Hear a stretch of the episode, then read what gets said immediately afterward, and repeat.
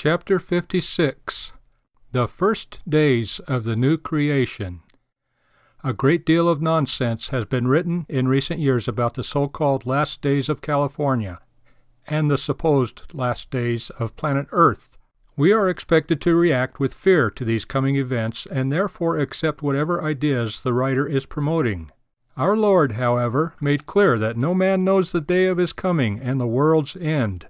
Matthew 24:36 although one writer very recently has actually dared to set a date. There is no secrecy in the Bible about the new creation, however. It began when Jesus Christ arose from the dead as the first fruits of the new creation. 1 Corinthians 15:20. We enter the new creation with our rebirth in Christ. If any man be in Christ, he is a new creature, or more accurately, a new creation. 2 Corinthians 5:17a. The first days of the new creation are thus behind us. Christ has come. He has broken the power of sin and death and begun the work of making all things new, a task he shall bring to completion at the end of the old world. The old world around us is therefore a dying world. We are required to live and act in terms of the power of the new creation. For this reason, St. Paul whose life was not always an easy one, could declare emphatically, Rejoice in the Lord always, and again I say, rejoice. Philippians 4 4. Now, take a hard look at yourself. In terms of which world and whose power are you living?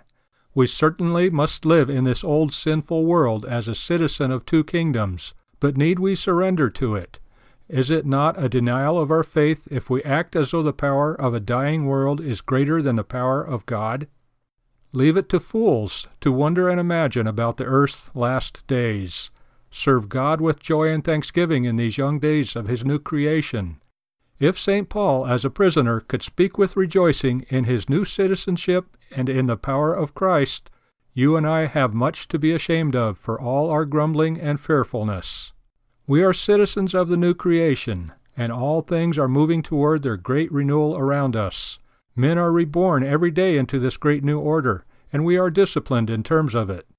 The world is ours in Christ, for we are heirs of all things, and we had better claim all things for Christ.